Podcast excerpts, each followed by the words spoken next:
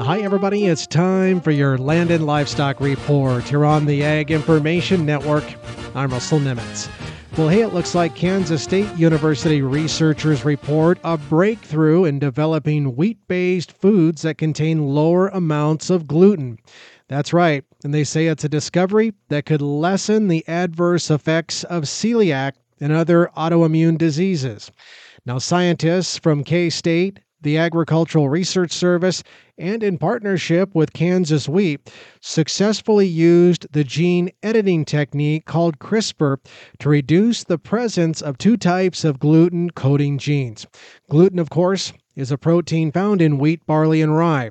And when people with celiac disease eat gluten, their body mounts an immune response that attacks the small intestine and small finger like projections that help our bodies absorb nutrients.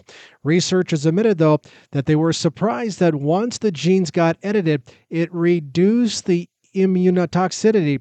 However, gluten won't be completely removed from wheat as it's still pretty important for bread making overall.